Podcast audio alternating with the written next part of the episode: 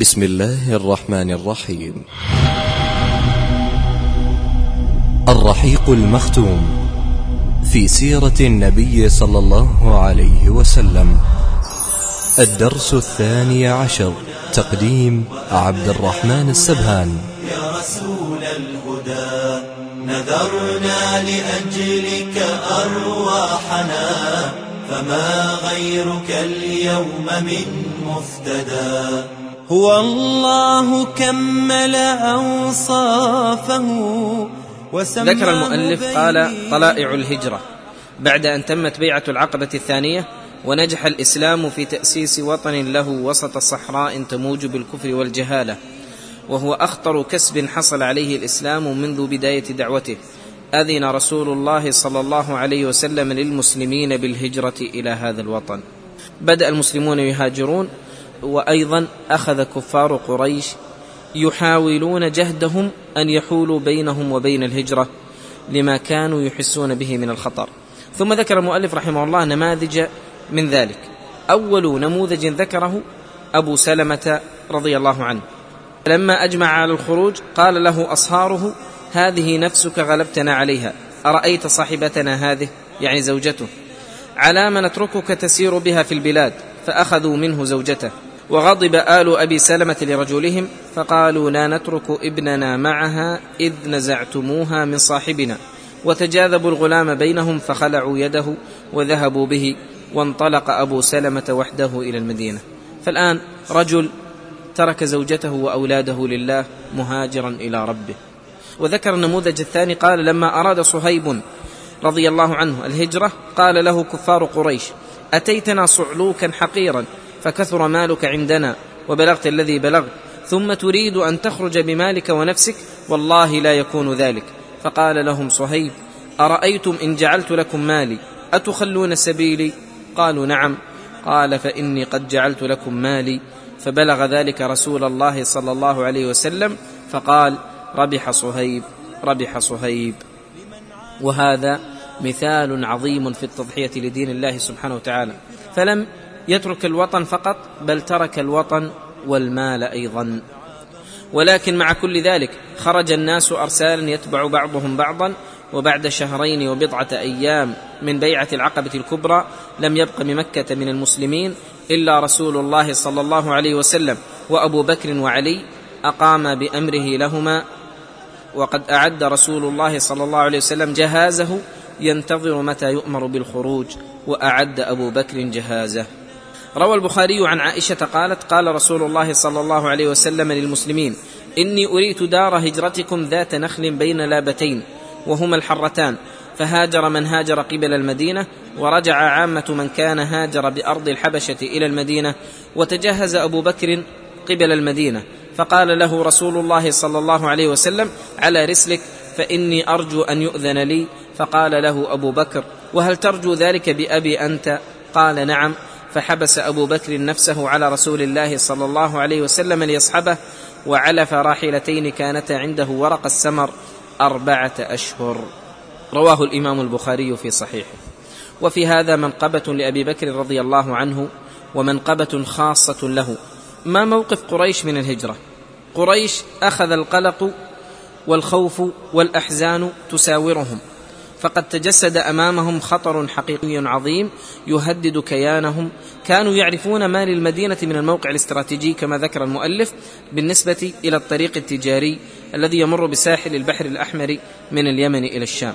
فكان خطرا على قريش أن تتمركز الدعوة الإسلامية في المدينة. بين الورى أحمد فما منقص فضله جاحد ومن يحجب النور إما بدا. إيمانا فداك وآباؤنا وأبناؤنا يا رسول الهدى نذرنا لأجلك أرواحنا فما غيرك اليوم من مفتدى. مقامك يا سيدي صين وعنك الإله ذكر المؤلف قال في يوم الخميس السادس والعشرين من شهر صفر من السنة الرابعة عشر من النبوة أقامت قريش أخطر اجتماع لها في تاريخها وتوافد إلى هذا الاجتماع جميع نواب القبائل القرشية. وكانت الوجوه البارزة في هذا الاجتماع الخطير من نواب قبائل قريش أبو جهل بن هشام وجبير بن مطعم وطعيمة بن عدي والحارث بن عامر وشيبة وعتبة بن ربيعة وأبو سفيان بن حرب والنضر بن الحارث وأمية بن خلف. فاجتمعوا إلى دار الندوة فحصل أن جاءهم شيخ كبير وقال إنني من نجد أريد أن أحضر اجتماعكم لما سمعت به وهذا هو الشيطان وسيأتينا في قصته. هم الآن لماذا اجتمعوا؟ اجتمعوا لكي يفكروا كيف يتخلصوا من النبي صلى الله عليه وسلم ويمنعوه من الهجرة ومن إقامة الدولة الإسلامية. لما اجتمعوا أخذوا في عرض الآراء فقال رجل منهم نخرجه من بين أظهرنا وننفيه من بلادنا ولا نبالي أين ذهب ولا حيث وقع فقد أصلحنا أمرنا. فقال الشيطان الذي هو في صورة شيخ النجدي قال لا والله ما هذا لكم برأي ألم تروا حسن حديثه وحلاوة منطقه وغلبته على قلوب الرجال بما يأتي به. والله لو فعلتم ذلك ما أمنتم أن يحل على حي من العرب ثم يسير بهم إليكم حتى يطأكم به في بلادكم ثم يفعل بكم ما أراد. دبروا فيه رأيا غير هذا. فقال رجل آخر احبسوه في الحديد وأغلقوا عليه بابا ثم تربصوا به ما أصاب أمثاله من الشعراء الذين كانوا قبله. فقال الشيطان الذي هو بصورة شيخ النجدي لا والله ما هذا لكم برأي والله لئن حبستموه. كما تقولون ليخرجن أمره من وراء الباب الذي أغلقتم دونه إلى أصحابه فلأوشكوا أن يثبوا عليكم فينزعوه من بين أيديكم ثم يكاثروكم به حتى يغلبوكم على أمركم. ما هذا لكم برأي؟ فانظروا في غيره. الآن الاجتماع رفض هذين الرأيين وقدم لهم رأس الكفر أبو جهل قدم لهم رأيا ثالثا وقال والله إن لي فيه رأيا ما أراكم وقعتم عليه بعد. قالوا وما هو يا أبا الحكم؟ قال أرى أن نأخذ من كل قبيلة فتى شابا جليدا نسيبا وسيطا فينا ثم نعطي كل فتى منهم سيفا صارما ثم يعمدوا إليه فيضربوه بها ضربة رجل واحد فيقتلوه فنستريح منه. فإنهم إذا فعلوا ذلك تفرق دمه في القبائل جميعا فلم يقدر بنو عبد مناف على حرب قومهم جميعا فرضوا منا بالعقل فعقلناه لهم. يعني يرضون بالدية لأنهم لا يستطيعون أن يقاتلوا جميع قبائل هؤلاء الذين قتلوه. فقال الشيخ النجدي القول ما قال الرجل هذا الرأي الذي لا أرى غيره؟ ورجع من اجتمع من هؤلاء إلى بيوتهم وقد صمموا على تنفيذ هذا القرار.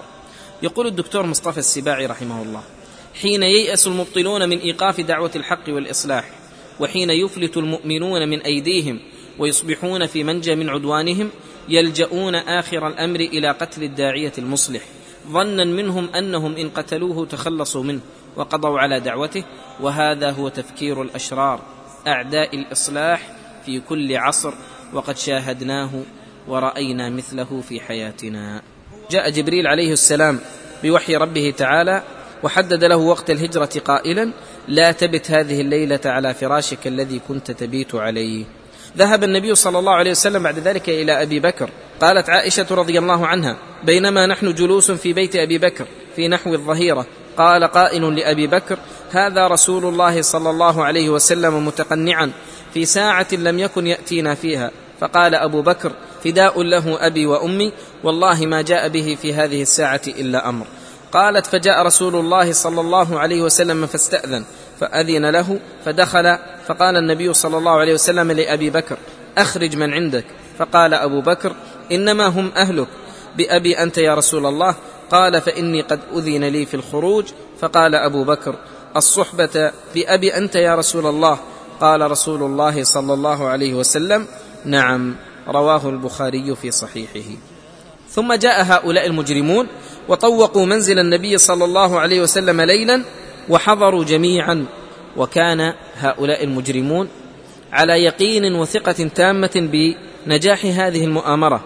وكان ميعاد تنفيذ المؤامرة بعد منتصف الليل فباتوا متيقظين ينتظرون ساعة الصفر ولكن الله غالب على أمره. ثم إن النبي صلى الله عليه وسلم قال لعلي بن أبي طالب رضي الله عنه نم على فراشي وتسج ببرد هذا الحضرمي الأخضر. فنم فيه فإنه لن يخلص إليك شيء تكرهه منه. مقامك يا سيدي صين وعنك الإله يكف العدا وشاهت وجوه الذين اعتدوا وبالسوء والشر مدوا اليدا. إيمانا فداك وآباؤنا وأبناؤنا يا رسول الهدى يا رسول نذرنا بك أرواحنا فما غيرك اليوم من ثم خرج رسول الله صلى الله عليه وسلم واخترق صفوفهم وأخذ حفنة من البطحاء فجعل يذره على رؤوسهم وقد أخذ الله أبصارهم عنه فلا يرونه وهو يتلو وجعلنا من بين أيديهم سدا ومن خلفهم سدا فأغشيناهم فهم لا يبصرون. فلم يبق منهم رجل إلا وقد وضع على رأسه ترابا ومضى إلى بيت أبي بكر فخرج من خوخة في دار أبي بكر حتى لحق بغار ثور. بقي هؤلاء المجرمون ينتظرون متى يخرج إليهم النبي صلى الله عليه وسلم. فلما كان آخر الليل جاءهم رجل وقال ما تنتظرون؟ قالوا محمدا. فقال خبتم وخسرتم؟ قد والله مر بكم وذر على رؤوسكم التراب وانطلق لحاجته قالوا والله ما أبصرناه وقاموا ينفضون التراب عن رؤوسهم. نظروا مع الباب فوجدوا عليا في فراشه فقالوا والله إن هذا لمحمد نائما فلم يبرحوا كذلك حتى أصبحوا وقام علي عن الفراش فسقط في أيديهم وسألوه عن النبي صلى الله عليه وسلم فقال لا علم لي به.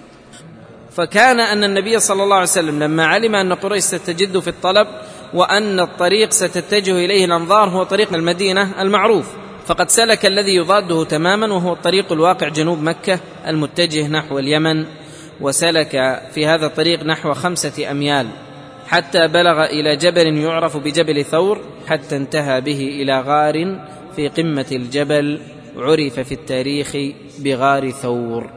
وفي هذا أخذ الحيطة والحذر والاستعداد التام لمواجهة المشركين وهذا أيضا لا ينافي التوكل على الله سبحانه وتعالى.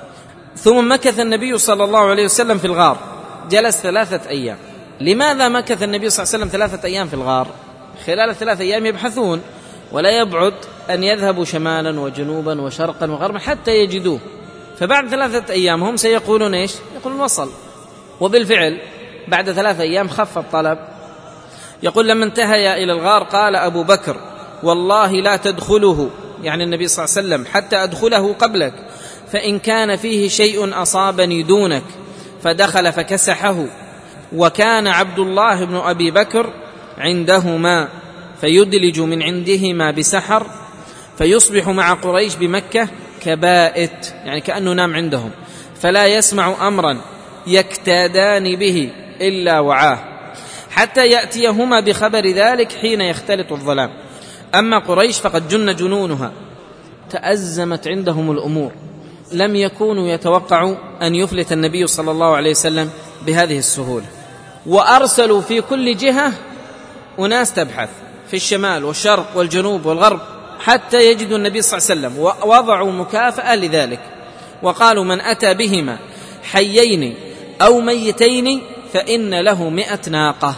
وحينئذ جدت الفرسان والمشاة وقصاص الأثر في الطلب وانتشروا في الجبال والوديان والوهاد والهضاب لكن من دون جدوى وبغير عائدة. ثم انهم وصل هؤلاء الذين يطاردون النبي صلى الله عليه وسلم وصلوا إلى باب الغار. روى البخاري عن أبي بكر قال كنت مع النبي صلى الله عليه وسلم في الغار فرفعت رأسي فإذا بأقدام القوم فقلت يا نبي الله لو أن بعضهم طأطأ بصره رآنا. فقال النبي صلى الله عليه وسلم أسكت يا أبا بكر اثنان الله ثالثهما. وفي لفظ ما ظنك يا أبا بكر باثنين الله ثالثهما. وهذا فيه غاية التوكل على الله والاعتماد عليه والثقة به سبحانه وتعالى وبوعده. في أحلك الظروف. لو واحد حانت منه التفاتة رآهم. والنبي صلى الله عليه وسلم وهو القدوة في قمة هذا الظرف في قمة الخوف.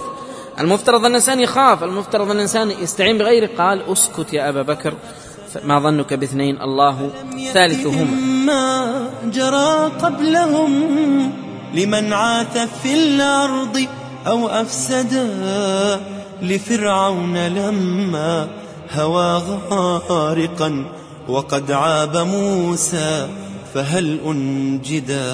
إمانا فداك وآباؤنا وأبناؤنا يا رسول الهدى. يا رسول نذرنا لأجلك أرواحنا فما غيرك اليوم من مفتدى؟